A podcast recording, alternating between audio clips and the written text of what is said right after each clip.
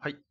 皆さんおはようございます。こんにちは、こんばんは。内科医竹雄の心身健康ラジオの時間です。体も心も健康にということで、えっ、と、今日水曜日はですね、腎臓の話をしてみたいと思います。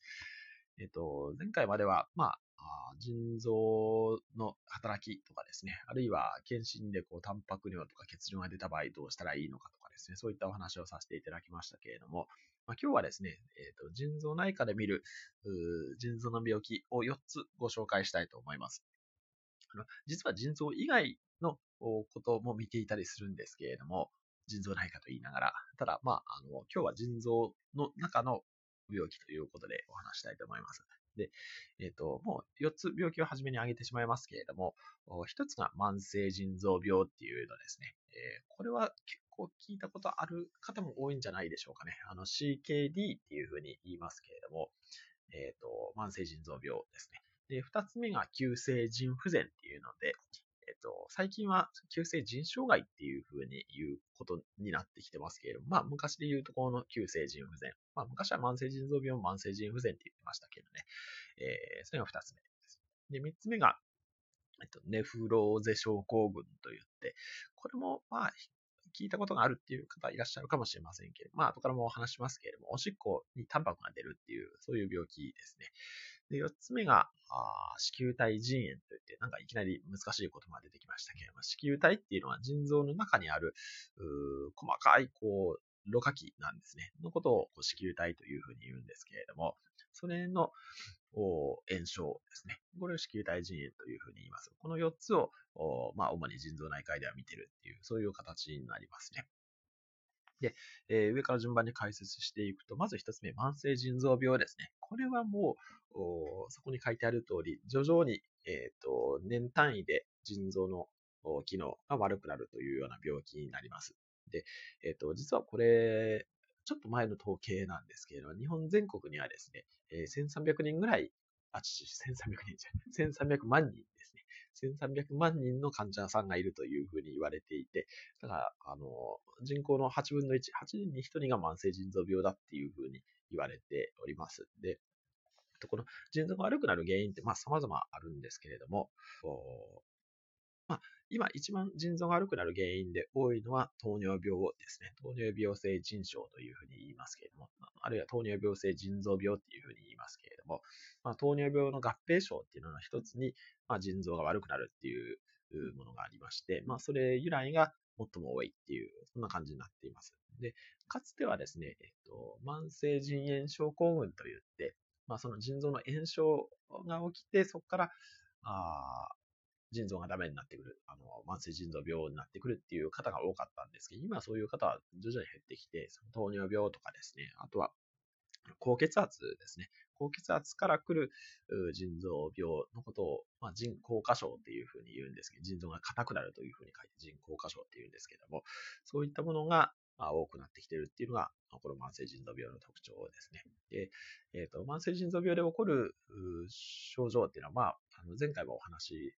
しましたけど、まあもちろんおしっこが出にくくなるので、体の中に水とかゴミが溜まりやすくなるっていうのもそうなんですけれども、まあそれ以外の働きですね。例えば、あの、前回もお話したその造血ホルモンが出にくくなるんで、えー腎性貧血といって、あの、血が薄くなったりとかですね。あとは、あの、骨のバランスとかもとってますんで、えっと、骨が脆くなったりとかですね。あとは、血圧が高くなったりとか、まあ、慢性腎臓病は本当に、あの、おしっこが単純に出ないっていうだけではなくて、他のいろんな症状も出てくるっていうのが一つ特徴ではありますね。はい。いうのが一つ目、慢性腎臓病 CKD、クロニックキドニーディジーズですね。で、えっ、と、二つ目ですね。二つ目は急性腎障害っていうので、あの、まあ、昔は急性腎不全というふうに言ってましたが、最近は急性腎障害 AKI、 acute kidney injury っていうふうに言うことが多いですけれども、これはですね、えっ、と、急におしっこが出なくなるっていう病気になります。えっ、と、先ほどの慢性っていうのは、まあ通常もう月、年単位とか、そういうもので、えー腎臓の機能が悪くなるんですけど、急性腎障害、急性腎不全はもう、時間の単位とか、日の単位で、えーおしっこが出なくなるっていうことになります。で、これの原因はですね、まあこれ原因様々ありますけれども、まあ、一番多いのは、あ例えば脱水とかですね、えー、特に夏場ですけどね、夏場の脱水とか、あとは薬剤性といってですね、お薬によって、えー、腎臓がダメージを受けてしまうっていうこと、これ結構しばしばあるんですね。そういうものがあったりしますし、あとは、まあ、最近コロナでもちょっと話題になってもいますけれども、その、まあ、いわゆる感染症ですね。感染によって、えっ、ー、と、腎臓が、まあ、一時的にダメになるということがあります。ただ、まあ、この急性腎障害はですね、えっ、ー、と、まあ、まあ、結構透析が必要になることが多いんですけど、血液透析ですね。ただ、あ元に戻ることもありますので、この辺は、あの、まあ、その主治医の先生と話し合いながら、あそのもちろん慢性腎臓病にそのまま移行するというケースもあるんですけれども、透析を離脱できるケースもあるということは知っておいていただけたらなというふうに思います。結構ですね、一般の情報でこの急性腎障害と慢性腎臓病を非常にごっちゃにして書いてあったりする記事とかもありますので、これは全然違うものですので、まあもちろん移行するものはあるんですけれども、それは知っておいていただけたらというふうに思います。で、えー、っと、三つ目ですね。三つ目は、